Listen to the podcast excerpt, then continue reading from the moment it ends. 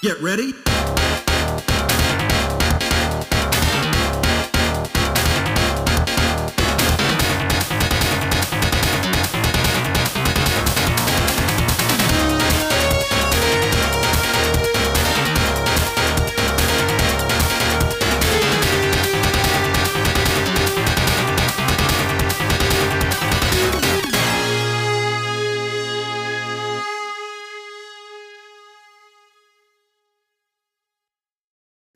Hello, hello, hello. Welcome to the weekly cooldown. I am Kami Jace, your host for another episode. Paul is out this week. He's not feeling so well.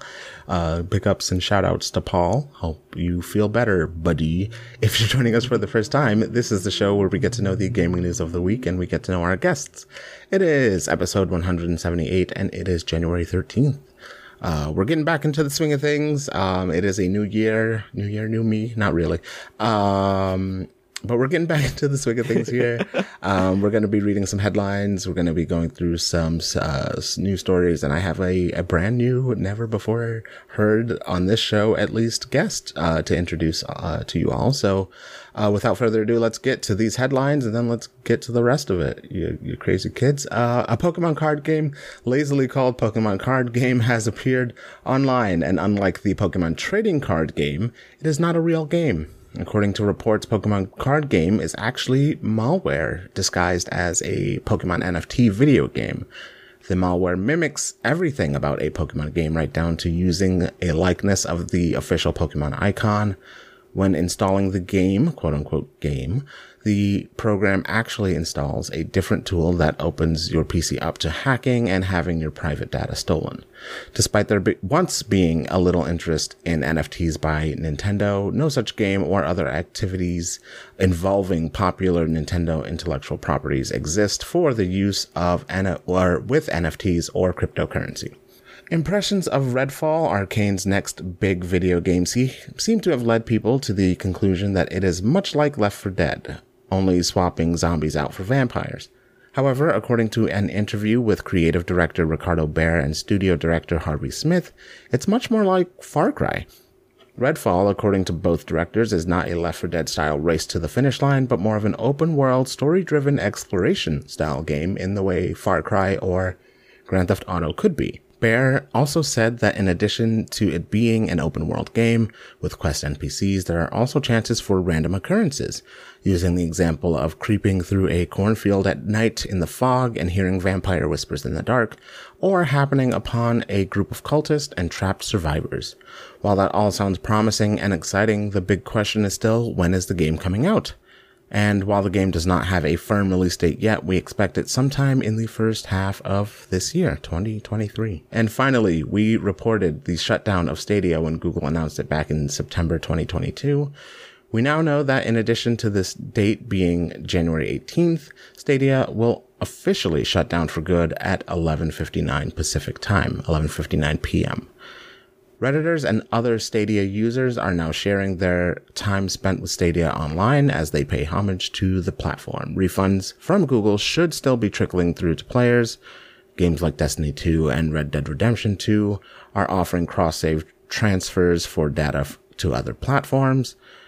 Other Stadia exclusive games, however, may be lost forever as it seems games like Outcasters is not slated to move to other platforms. Stadia was first launched in November 19th, 2019, 2019, come on, and faced some fairly big issues during its three year career, but clearly brought some amount of joy to gamers during that time.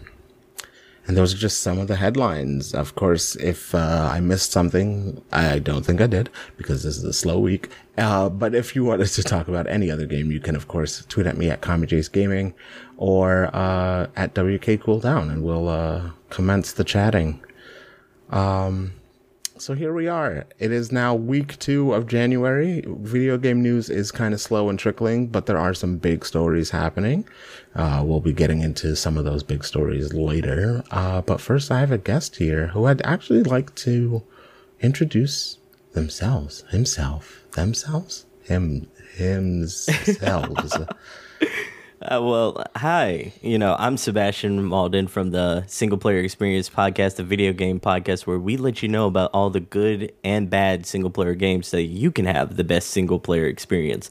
Um, I'm so excited to be on the show, and you know, as you were reading through those headlines, you know, some of those really caught my attention because I, you know, Google Stadia. I know it, it mm. got a bad rap, but for yeah. everything that it it did wrong, it doesn't seem like it was in the in the worst. It doesn't seem like a bad idea, so to speak, because you yeah. see like Xbox Game Pass right now is absolutely nailing it with cloud gaming. Like right absolutely nailing it. So it almost seems like if it, a little things would have been tweaked here and there, if they would have got some more maybe heavy hitting exclusives, if maybe they actually like did the Game Pass route to where like you actually had a substantial catalog to actually play instead of just you basically having to just a la carte buy games mm-hmm. one by mm-hmm. one just little things like that could have changed everything. Like we now could be looking at Google Stadia the same way in the same breath that we look at it Xbox Game Pass, especially mm-hmm. cloud gaming, you know. So between that and Redfall, Redfall is going to be so big for Xbox this year because really? I know, I know everyone's looking at Starfield, but like mm-hmm. Redfall is also the game that sort of needs to be good. You know, Xbox, the narrative around Xbox is, you know, yeah. where are the exclusives? Where are the first party exclusives? And we've been devoid of that as Xbox gamers for so long that if our if like Redfall just falls off and kind of in a very similar way to what the way Halo Infinite fell off, it's gonna feel like a major disappointment, man. I agree. I agree with both of those assessments. Um, when I was originally writing these headlines, I had in here that like it was a decent idea to try and pioneer um, some kind of cloud gaming, um, a la Stadia, and it still seems like a good idea uh, given the success of Game Pass. But it's like the difference between Game Pass and um, and Stadia, as you said, is just this uh, incredible catalog that uh, Game Pass has, and it still continues to have. Right, it still continues to grow and get those uh, titles, um, largely because it is Microsoft and it has its own kind of licensing power. Mm-hmm. Um, but also, I think that in regards to cloud gaming as a whole, we kind of ignore the people who are left out and that's like you know people who don't have good internet. Mm-hmm. um, people who have terrible internet places where they don't have great internet and you can't really cloud game. Um, and i think stadia really put all of their chips in the cloud gaming category whereas game pass at least you have the option to download the game. Um, and you know you'll have it on your pc and you can play it whatever you want as long as you have the subscription. Stadia didn't have much like that. It, it, was just the cloud gaming. You could open up the browser or open up your, um, you know, your Google Stadia app or whatever on your phone and play that way. But it, it was still at the end of the day, like dependent on you having a really decent, at least, um, internet connection. Um, yeah. I remember sure. actually trying to play a game on my phone and it kept closing and I was like, I pay for really fast internet, Google, so you can't do this to me. This is a crime, actually. Yeah, for sure. You know, um, another interesting like tidbit of that is like, you know, PlayStation with um, before they moved over to their new subscription model, the PlayStation um, Plus Extra and Premium model, like they were just a streaming only platform with um, PlayStation Now. Like mm-hmm. that was just a streaming only option. But what kept them afloat and what kept people like staying subscribed to that that platform was the fact that they had so many third party deals available. Like it wasn't right. just first party, and that's what Xbox, you know, like for better or for worse, you can say what you will about their first party library and portfolio. Like they are killing it with third party deals. Like just sure. recently, High on Life, you know, coming day and date to Xbox. Out um, Outriders in last year coming day and date. They um, MLB, a PlayStation Studio like game, is day and date on Xbox Game Pass. They're just killing it with the third party grabs. Yeah, absolutely. Um, Microsoft does have really interesting licensing power. They are actually being kind of cornered back to back into a corner. Mm-hmm. There's some kind of um, breaking news recently where uh, now uh, Nvidia is getting in on the we don't think Call of Duty sh- or or we don't think that uh, Microsoft should merge with Blizzard now. Um, you know the now Sony's uh, Sony's got some backup from Nvidia on that uh, on that fight. Yeah. So, what do you think of that whole uh, that whole debacle? Like, where do you stand? Microsoft is so powerful. like, I don't think I stand anywhere. Like, in my opinion, the only person that truly benefits from a merger is Blizzard at this point. Um, given the kind of constant issues that they've had with their uh, everything Yeah, um, over the past couple of months uh, to a year. Um, so in my in, in my mind, they're the only person who who can possibly come out like on top after the everything's said and done.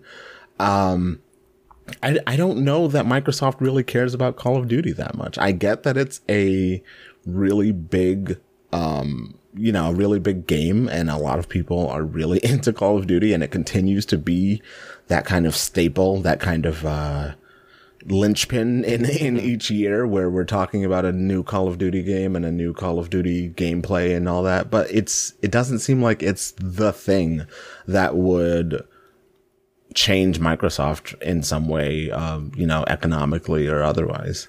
Yeah, you know, like yeah, that's an interesting th- point because, like, you you got two sides of the coin there. Because, like, on one hand, like, think about it like this: like, you have day and date eh, Xbox, like Call of Duty coming to date Game Pass, and I think that would just boost their their subscribers because I personally know like a lot of people who mostly play like three games every year, and Call of Duty is one of those games. But to your point though, I, like Activision has so like a such a rich portfolio of games because you also have the Tony Hawk IP under that. You have Crash Bandicoot under that. Yeah.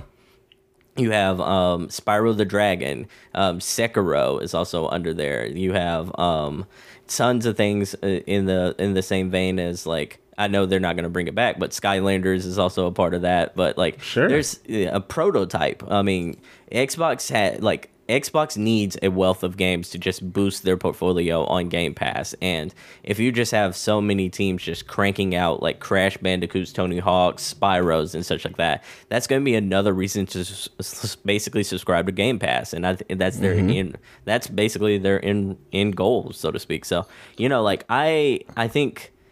I, you know, me personally, I since like when Activision was by itself, they basically shut down all their studios just to be Call of Duty machines at that point. Like I, I'm sort of hoping that the deal goes through just so that we can get more Crash Bandicoots, more Tony Hawks, or you know, mm-hmm. like more games like Sekiro. You know, because Sekiro felt fresh when it came out. So I'm like, maybe we. I, I'm hoping that we can also get you know that different teams to work on different things.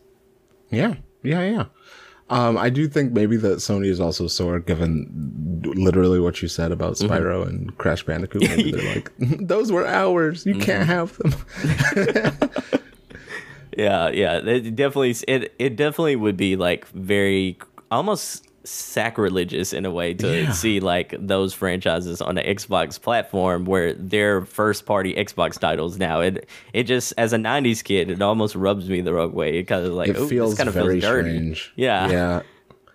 It's one thing to have, uh, you know, like the remakes on PC. Mm-hmm. It's a, but like to have the continuation of those games on anything except a PlayStation is like, eh, I don't know that I like this. The Yeah, feels future's weird. yeah. the future's strange.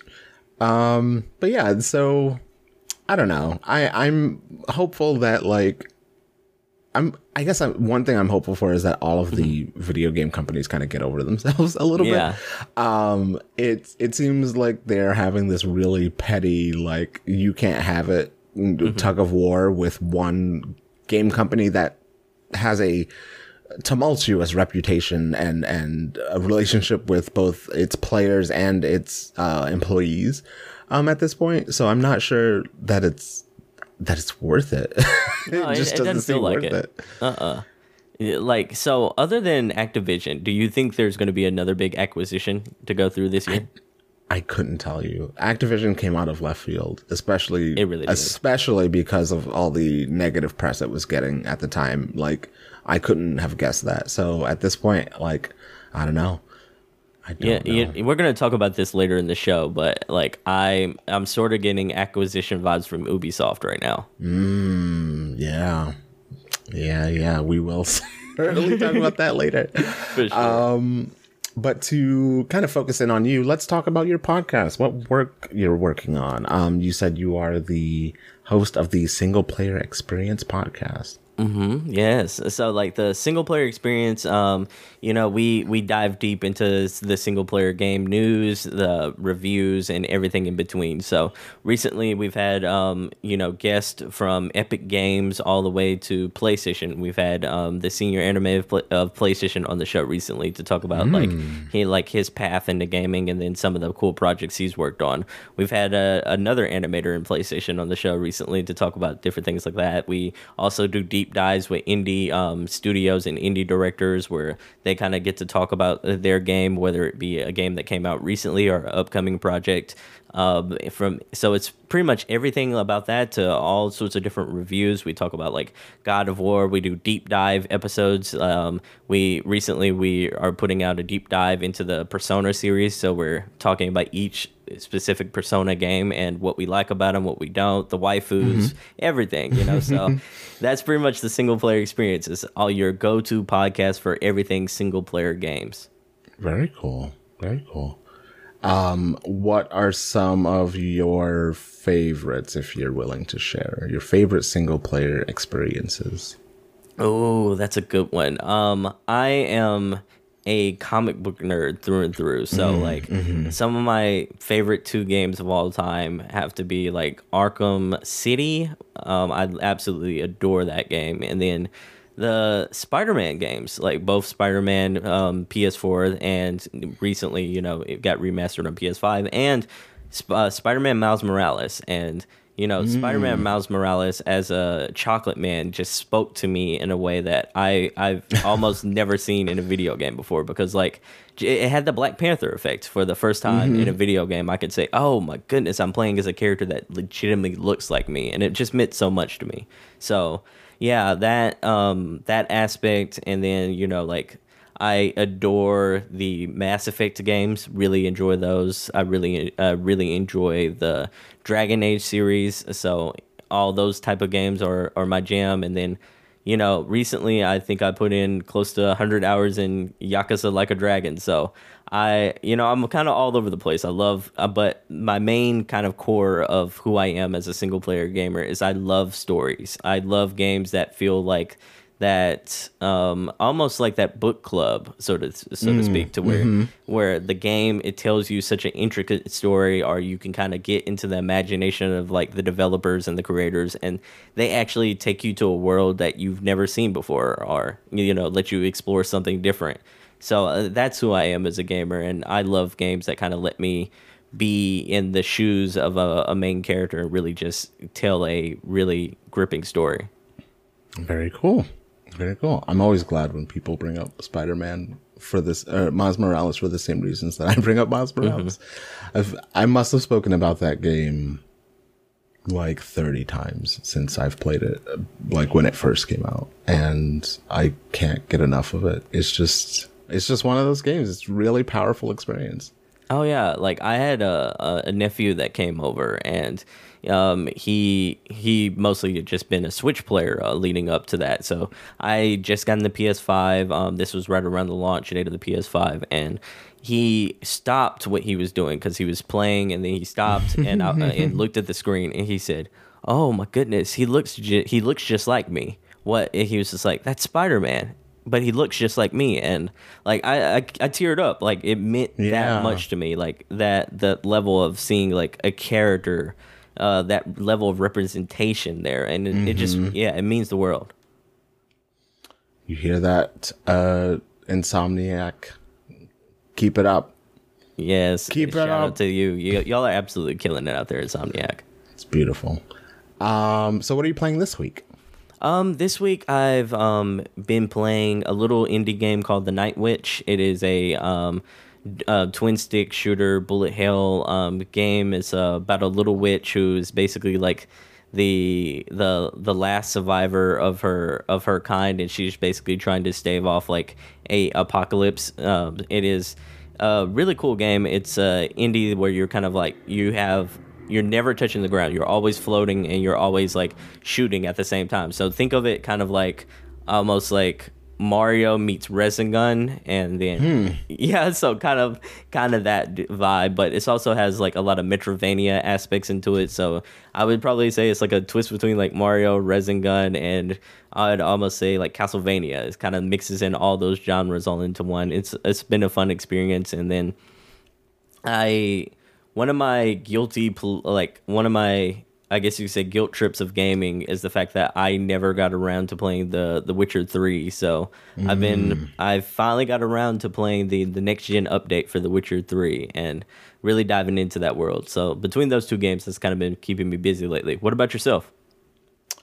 I have not been doing well, that's not necessarily true. I've been playing Baldur's Gate 3, which is technically a single player experience. Mm-hmm. Um largely in preparation for this week's uh, D&D sessions, which I had already, and I'm already waiting for the next ones in two weeks, and I'm sad that it I have I have to wait two weeks for it, but it's fun.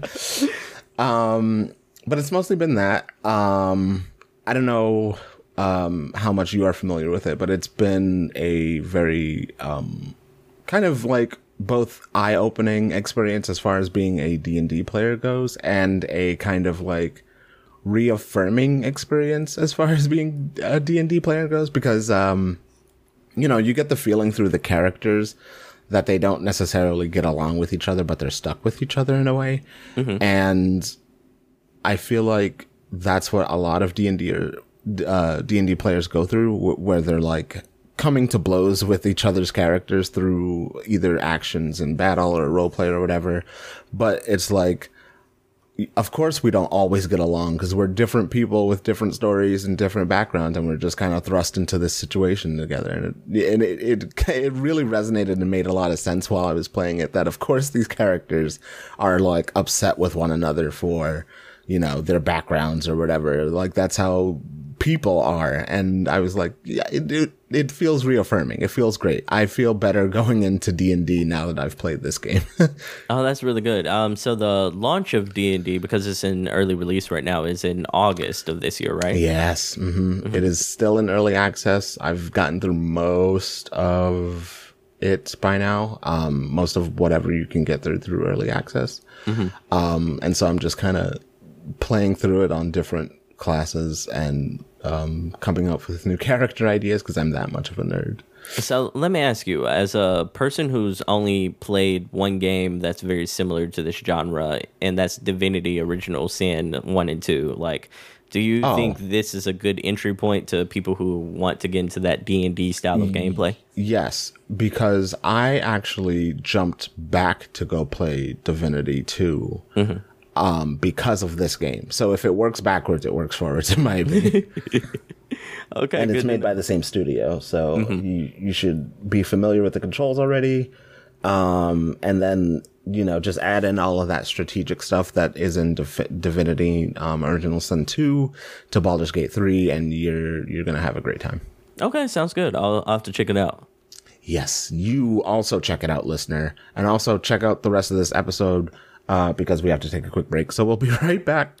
We're going to talk about um, some games we're excited about for 2023, plus some news stories about um, a game called Let It Die that you've definitely heard about, and of course, Ubisoft. So stick around, get a drink. We'll be right back.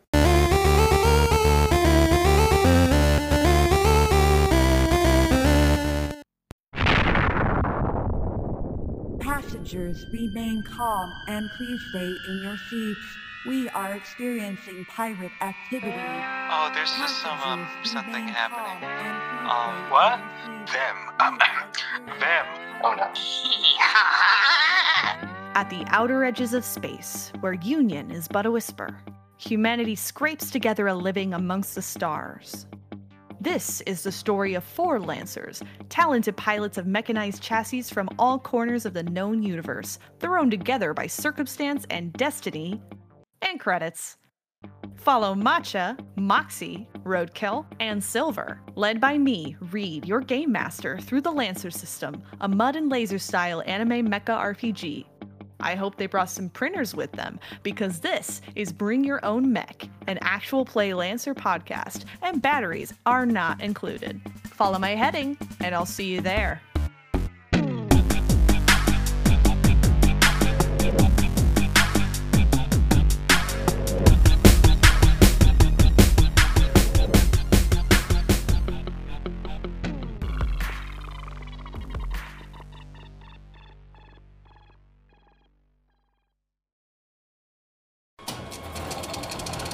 Grab some popcorn and find your seats. Monster of the Week Actual Play Podcast $2 Creature Feature returns for Season 2 on February 22nd. This season, we'll see a whole new crew of hunters confronting the mysteries at the heart of the town of Jupiter Hollow. I'm Megan Murphy. I'm playing Zelda Wardwell, the Flake. Oh, wait, I'm supposed to protect people too. That's like what heroes do. I'm Nyelder, playing Eric Ashrin, the Crooked. Let's just say I don't ask questions that involve textbooks. I ask questions that involve cash. I'm Laura McMillan, and I'm playing Tammy Jo Marple, your hometown home finder. I'm here to make deals with the good people of Jupiter Hollow, but I already made a deal of my own. Tammy Jo is the monstrous. And I'm Mr. Ray. I play everything that tries to kill these people. And if you enjoyed our first season, you ain't seen nothing yet. New episodes every other Tuesday, wherever podcasts are found. Let's all go to the lobby. Let's all go to the lobby. Let's all go to the lobby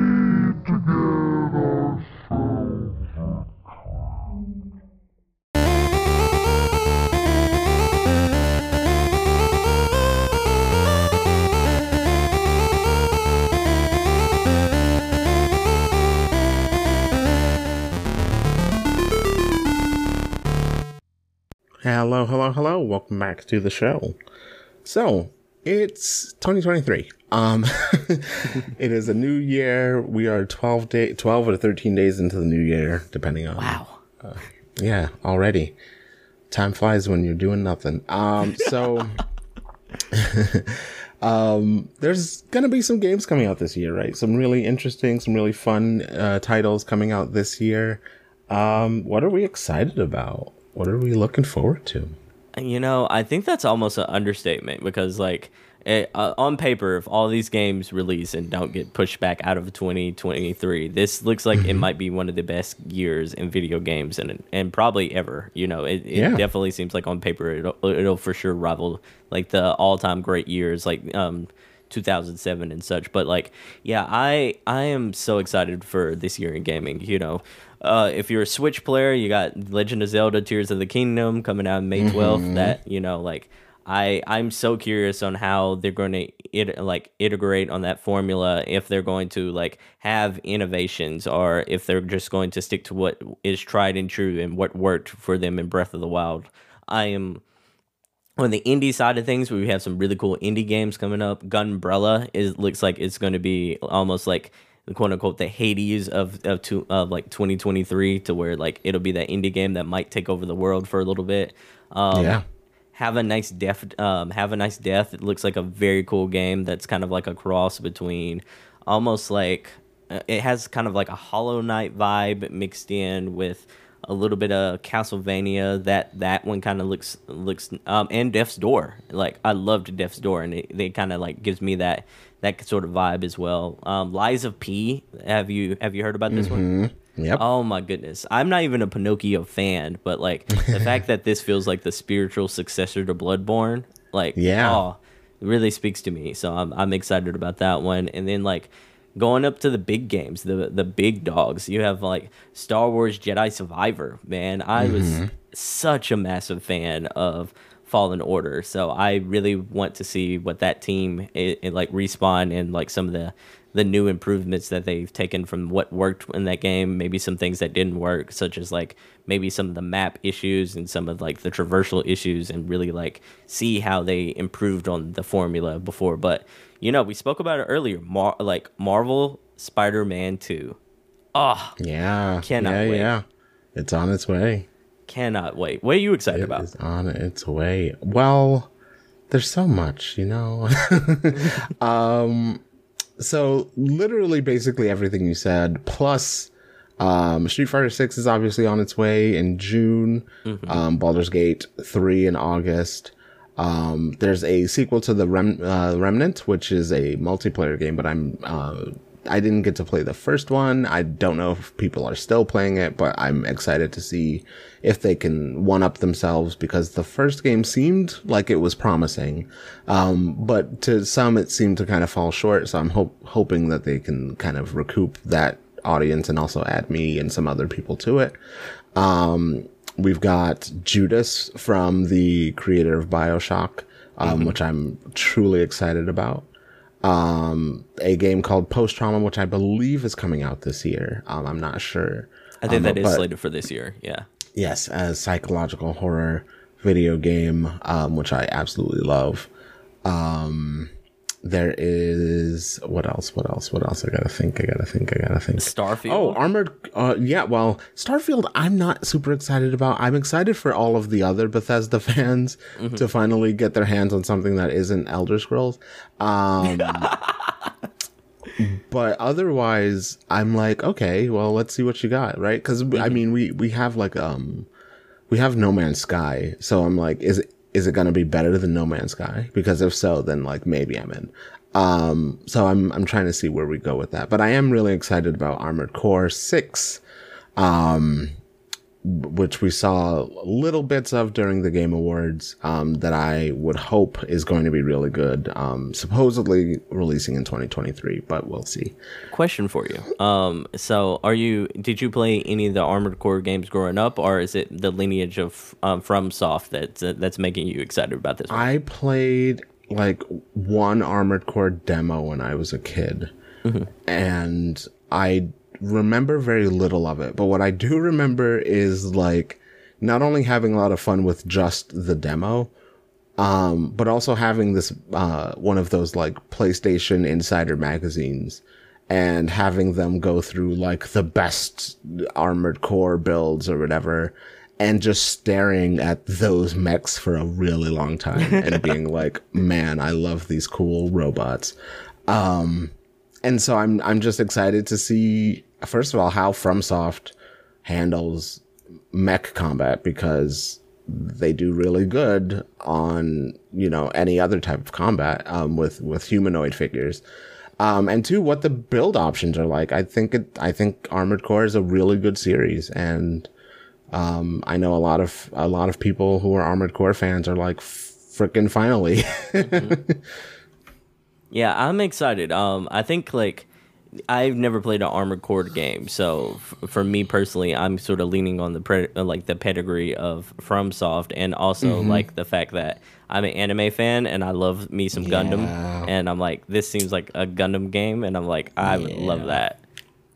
It's gonna. I, I I'm very um I'm very hopeful, and and I think it's gonna be good. Um, there's a lot of other games probably coming out in 2023. Tekken 8 most likely. Uh, Wayfinder, which is a uh, kind of RPG sci-fi ish game. Uh, Diablo 4 rumored for June, um, and a lot of others. Um, so you know, exciting year. You know, I want to shout out how like diverse we've we got with games this year as well. Because I'm like, we've got Mhm. Forspoken coming out. Well, you know, um, we got that game Flintlock. Um, I don't know if you remember the girl with the a- uh, girl with like the axe. Yeah.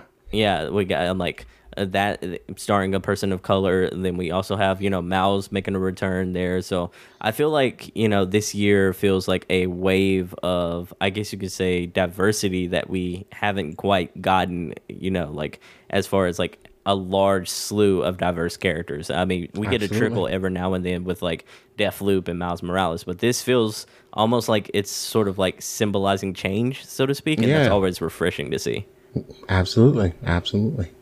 Um, the Banishers, Ghost of New Eden, is a good one uh, to highlight for that reason too. Um, I forgot about that one. hmm yeah, it's uh, look that game also looks really cool, so I'm excited for that to come out. And yeah, we'll see what it's all like in 2023. We're only getting started. Um, this month, we're looking at some um, small but significant releases. Forspoken should be out on the 24th, Dead Space on the 27th, um, and some other little releases here and there. Actually, uh, One Piece video game should be coming out uh, today, uh, Mhm. January 13th. Um, you should be ha- uh, getting your hands on some Persona content on January 19th um, for Switch, PC, PS4, Persona 3, and Persona 4. Um, and some other games, I'm sure. I'm forgetting some. But um, 2023 is already shaping up to be pretty good. Do any of these game like January games speak to you personally? I might get Forspoke, uh, Forspoken. I'm still debating on if I like actually like it. I played the demo and I'm like, okay, I can get behind this a little bit.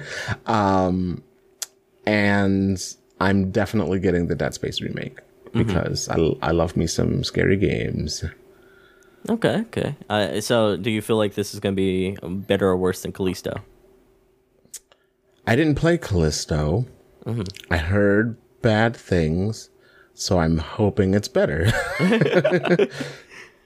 You know, I- I as a person who played it, it sort of felt like punch out, like punch out in space, Mm. and I don't think that's what people were looking for with this genre. No. So I think it's more. I I don't necessarily think it's a bad thing. I just think it's also expectation meets like pedigree and everything in between, and I feel like the the marketing didn't quite match up with the final product with what we got as well. So, Mm. but yeah, we'll see. Hopefully they got it right with Dead Space. I mean, it's not an original thing. You just gotta, you're just redoing it. um. All right. Well, let's get on to these news stories because uh, they's crazy. So, starting with, um. Deathverse, Let It Die. Gung Ho Online, the producers of Ninjala, the Grandia remasters, and Let It Die, introduced a sort of sequel to Let It Die in May of 2022 called Deathverse, Let It Die. The game was similar to the original Let It Die and billed itself as a full-scale survival action game. However, due to a series of technical difficulties, including issues with the online service, uh, the game is now being taken offline and will be going uh, rather undergoing redevelopment and eventually will relaunch. Um, other issues like dif- uh, matchmaking difficulties and lag is likely due to um, the the sorry lag and matchmaking issues are likely the cause of the redevelopment. Uh, the game has not seen the audience it might have had as well f- due to these issues, um, despite it being a pretty out of the box battle royale title. But with any hope, a relaunch is just the thing the title needs to succeed in the future. So, have you have you played either of these Let It Die games? I have not. Uh, I'm afraid this is a little bit out of my wheelhouse. Yeah, so it's it's really interesting because the Let It Die experience, at least for the first game for me, was confusing. um, they kind of throw you into a world that only kind of makes sense, um, and th- it's very um, kind of anime battle royale, right? Um, a lot of it feels very dystopian, but in a very anime sort of way where, um, you know, you're like, you feel like the main character in this, right? Um, and you're basically going and up a battle tower, so to speak, and you're fighting other people or helping other people to get through these kind of PvE elements as well. And it's kind of spooky in a way. Um, you know, there's a lot of kind of creeping elements to it. You don't really understand why you're here or who you are or whatever. Um, there's a, a guy, a skateboarding skull guy kind of talking to you. Uh, there's guns and melee weapons. It's all very all over the place in a way, but in a, in a way that felt kind of fun. Um, and it was unfortunately the kind of hodgepodge type of game where like if you were into that kind of thing, you you know kept up with it. But if you weren't, and I kind of wasn't, you kind of let it go. And so for a while I played, and then I let it go.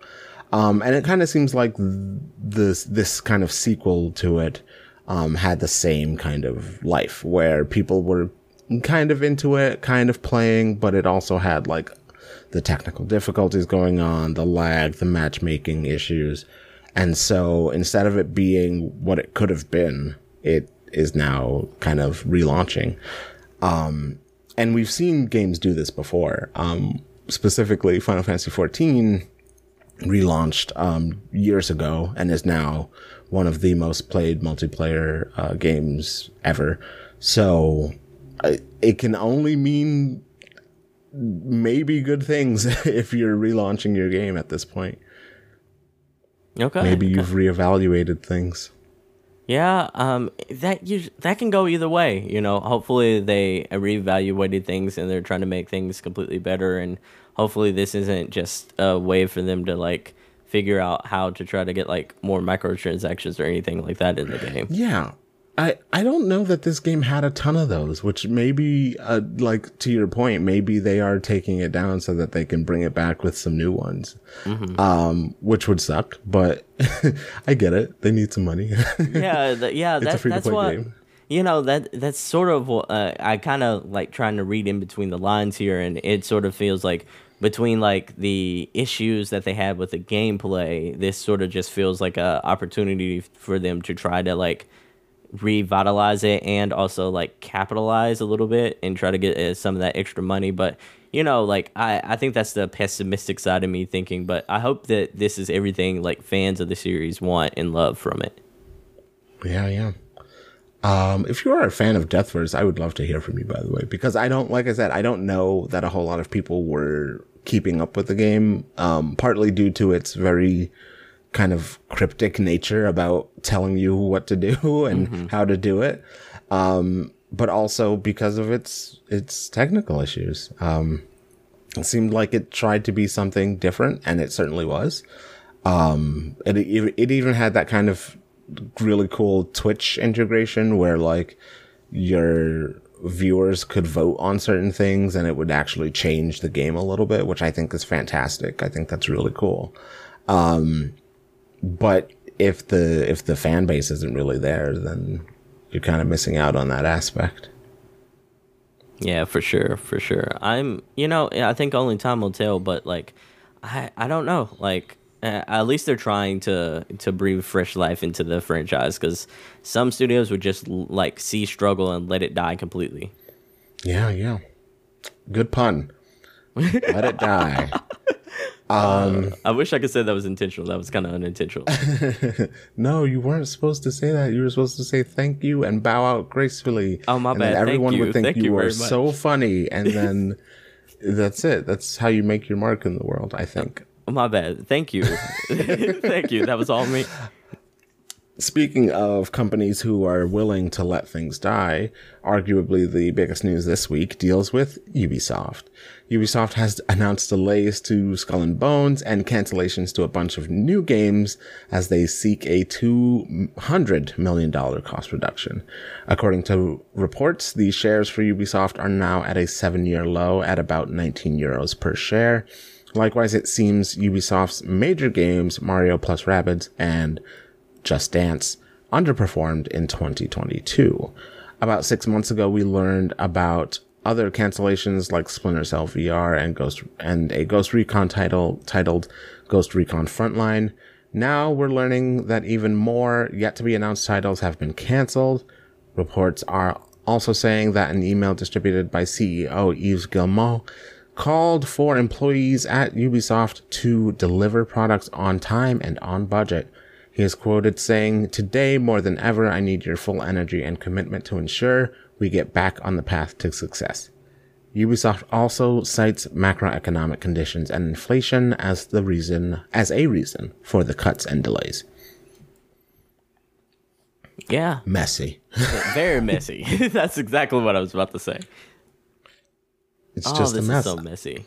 Yeah, Um, I I am so curious on what Ubisoft's um 2023 is going to look like because Yeah. out of all the games they have slated, I I don't think I think it's just just Dance like and but that but that's because it's an annualized series. So as of right now, I can't think of anything that they have slated for this year. Can you? I don't know, but I also don't understand why you can't take a break from Just Dance and do something else. Like just because it's an annualized series doesn't mean you have to do a new one.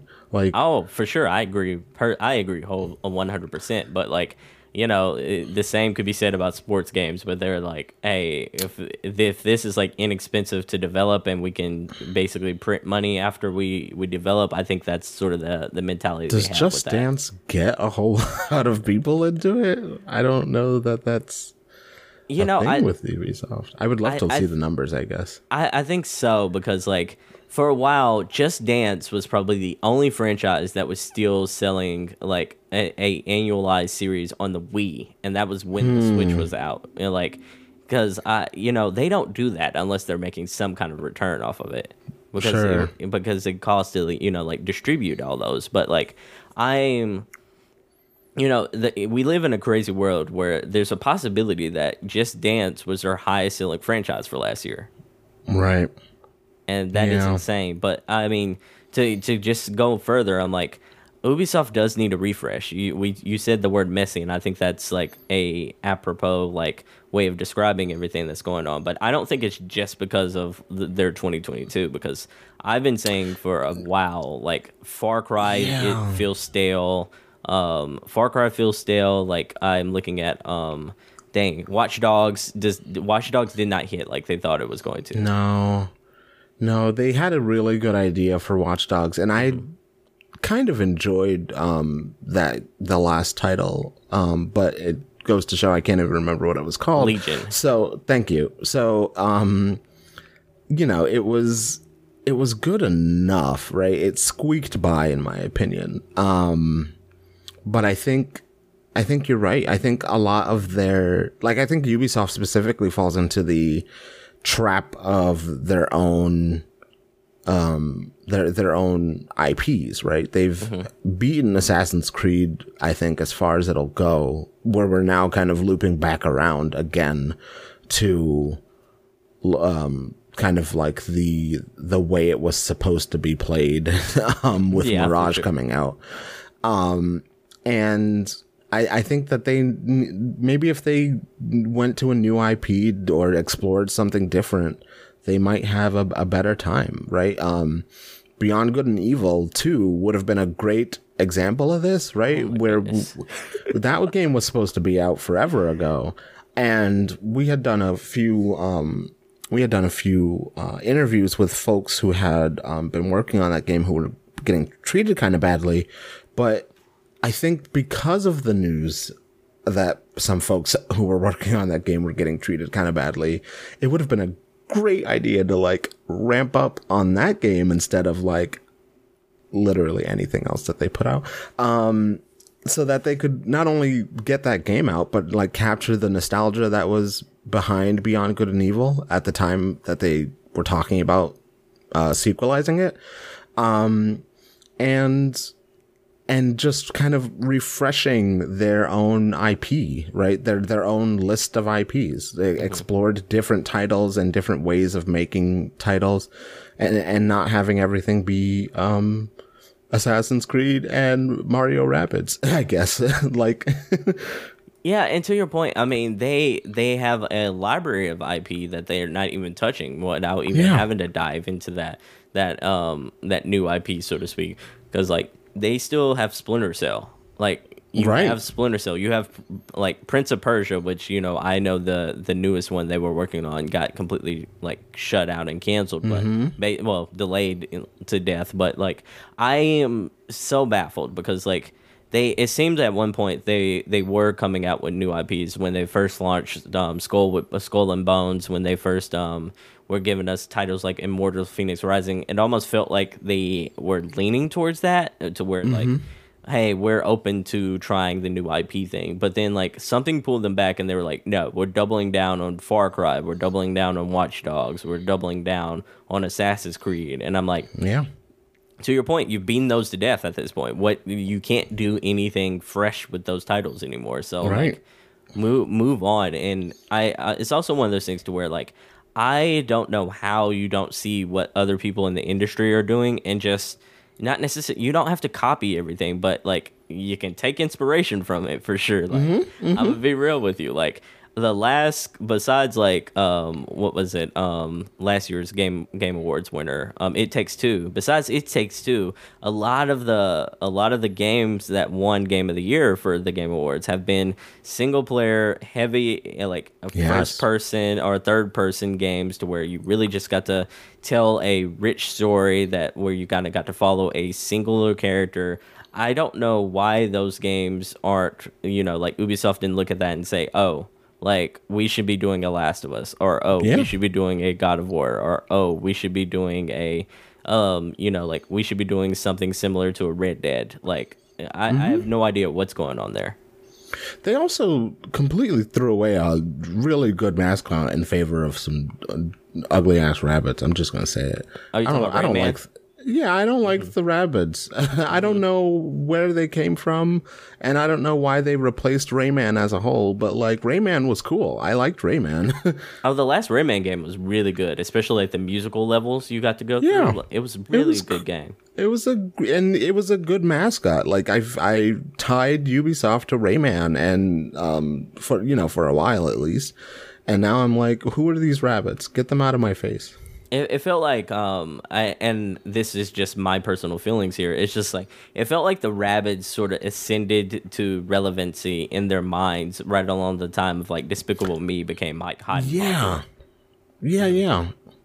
And it were like, absolutely feels that we way. We just have to double down and make our own version of Minions, basically. Which seems to be working, but not because the rabbits are popular, but because they actually made a decent, like XCOM styled game, and it's just and and, and Mario is tied to it, right? So like exactly, it, it's doing well because of not because of the damn rabbits, but because you built an actual good game and you tied it to Mario. So like, you know, take take the hint, throw away the rabbits, and make a make a top down uh, strategy game or something. Oh yeah, right? for Like, sure, for sure. Everyone's um, you know, the, everyone's racing for IPs right now in our society, both in like the streaming wars that we're currently doing, we're currently Mhm. living in, and in games. Like, if I were them, I would hit Marvel up and say, "Hey, we have experience making XCOM games, XCOM type games, and."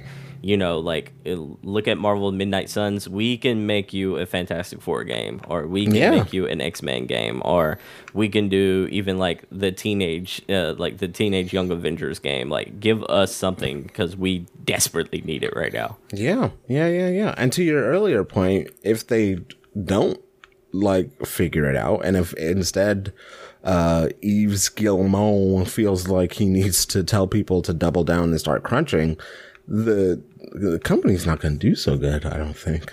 No, no. And the crazy thing is, like, um, Ubisoft's evaluation for as a company was at like 3.2 billion. It dropped from like 7 billion to 3.2 after all this, uh, you know, all this craziness with the market hit hit them. But like, I that screams buyout to me. Like, I don't necessarily know if someone is looking at Ubisoft right now and saying like, "Hey, we want everybody and everything that's going on with Ubisoft," though. Like, that screams like maybe like a. I'm just you know speaking speaking from a hypothetical point here, but like that screams like a PlayStation or Xbox coming in and saying.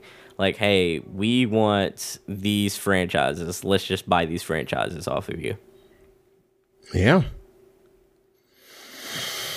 Oh boy. Well. Yeah, that's crazy, isn't it? Ubisoft, figure it out. I know at least one person who likes your video games. Figure it out. Man, I you know like for better or for worse, like I want them to do well because I Yeah. I you know like I like a lot of the stuff that they put out in the past. It's just uh, you know I I found myself thinking thinking this the other day is like when is the last time Ubisoft put out a game of the year contender like an actual contender for game of the year? Yeah, when indeed. I was it. Could it have been Watch Dogs 2? Because if not, I would like to rewind time. Actually, I think the last time might have been the Assassin's Creed 2. oh, gross. Okay, whatever. I, th- I think Watch Dogs 2 is so good, actually, and I like it too. Um, I I would have hoped that it would have been a Game of the Year contender. Maybe it was. I don't know. And- In any case, you know that year was stacked. I think oh, per yeah. What what year would that have come uh, out? That's Like 2016. 20s? Oh yeah, okay. Mm-hmm. That was like a, a decent year for video games, I'm sure. Well, in any case, Ubisoft, figure it out. Fix your watchdogs, but just bring back the good ones. Um, which was the second one, obviously, and then you know everything else. Oh my God, bring back Sleeping Dogs. That was them, right? was No. that them? No, um, Sleeping I. Dogs. Yeah, I was like, I don't think that was them, but That was. I, think that was love Sleeping Enix, Dogs actually. though. Square Enix, bring back Sleeping Dogs. This isn't about you, but also it's about you. Bring back Sleeping Dogs. I would love. A Um, se- I would love Sleeping Dogs the sequel. Oh, yes, so good. It was very good, and I want more. Um, but yeah, you, figure it out, Ubisoft. Stop, stop crunching your workers. Yves, give up a little bit of your money so that your co- your your company can stay afloat, and uh, give give us some good games. Not rushed games, good games. Yeah, for sure. deliver a good product. All right. We are at the end of the show, which means uh, you, sir, have to give uh, the listeners a recommendation. Which game should they be playing or be on the lookout for? You know, um, I'm always a champion of the indies because I feel like they always need Absolutely. more spotlight and love. So I will, I you know, this game isn't going to be for everyone, but I think they should check out this game that's come out recently called A Walk with Yiayia. And A Walk with the Yiayia is just a simple game. It, it'll take you one hour to beat, like beat the whole entire game. But it's not about it's not about like the time it takes you to beat. It's about the journey along the way, and it's just Mhm. a simple walk with your grandmother, and that's the whole entire game. And you're in the meanwhile while you're walking, your grandmother is coming to terms with her mortality and not being able to move around as much. So. And so it is a deeply personal tale about you just uh, listening to your grandmother as she tells you tales and about things that she's regretted in her life, about things that like high moments of her life, about like you telling her about like your fears about different things that's going on in your life and her relating it with a story and and different things like that. And then like the stories that she tells are all like mini games as well. So like she tells a Mm. story about her past, about like the war. You can you you're playing out like a World War II kind of like playing scene. She tells you about like different things about like music that really just like how she met his grandfather or different things like that. And and like you're supposed to be playing like a mini game on the piano about like the music that they were listening to that night. It's just it is such a sensational like story where it, it especially hits me hard um as a person uh who's like lost his grandmother like during the pandemic. So it was one of those to where Mm. i you know it spoke to me personally. It's not gonna be for everyone but i think for the people who do love those i guess you could say hard-hitting stories that kind of like resonate with you this is a walk with the ia you should definitely check it out Very good. Check out a walk with Yiayia. Um, I'm going to recommend two quick games. Um, I was actually talking about indie games with a friend of mine the other day.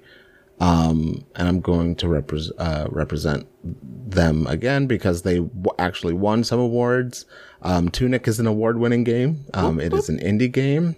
Go play it. Um, also go play Moonlighter. Um, I haven't Oh actually goodness, played it, it. yet, but I fell in love with the video uh, for it. um, and I downloaded it and I, it's just been sitting there waiting for me to sit down and start, but, um, it looks really fun. I if you like Zelda type, uh, old school Zelda type games, both of these games are going to be for you. Um, Moonlighter is so good, man. It is, yeah, it's everything you like about Cult of the Lamb, except like instead of Mhm. you going back to like manage your cult, you're just managing a shop. And you're and you're just going back and you're working on your shop. You're trying to like make put all the prices right, and so that everyone can buy stuff. And so you're trying to keep your family shop alive all the while while you're trying to like complete the dungeons around you. It is such a good game. Everyone go check it out. It's on Game Pass. Yeah, yeah. It is on Game Pass. It's on Nintendo Switch. It's on Steam, and it's on your phone. It's a mobile game as well. So check it all out. Moonlighter and also Tunic. Great, great, great indie titles. Um, and finally, to finish off this episode, please let us know where we can find you on the internet and if you have anything else to plug.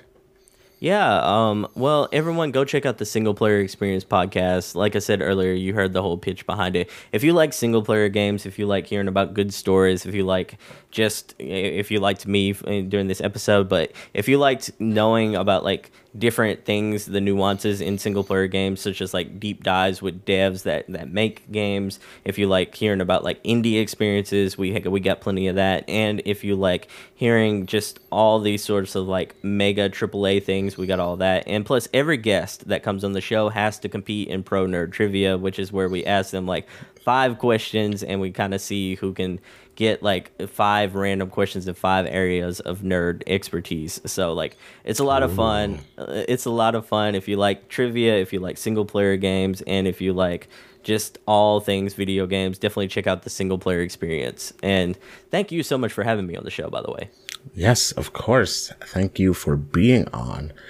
Um, all right. Well, as always, you can find me at KamiJace Gaming on Twitter, and you can find the Weekly Cooldown as well on Twitter at WK Cooldown. Be sure to visit the Weekly Cooldown Facebook page. Visit WKCooldown.com for more news and other episodes. I'm going to say it one more time, and I'm going to say it every time, and I'm never going to stop saying it probably. Be sure to leave a review or a comment on Apple Podcasts. Actually, do both because you can only review you can only comment if you leave a review. So do do that, please. Um, it helps the algorithm. Be sure to check out the links in the description, including, of course, our humble bundle for this week. And remember, you can support your favorite charities and support this show. Our logo and art is done by Corgian. Follow Corgian on Twitter at Doghouse Corgian, D O G H O U S E C O R G I A N. Doghouse Corgian on Twitter. Our intro music is done by Riki. Find Riki on Twitter at dog underscore noise, D-O-G underscore N-O-I-S-E. Riki's playing a lot of, um, what's that game? Apex Legends too. So you might see some Apex Legends content on Riki's Twitter. It's pretty fun. Uh, that's all for the weekly cooldown. I'm Kami Jace. I'm Sebastion. And we'll see you next week. Thanks for listening. Bye bye. Peace.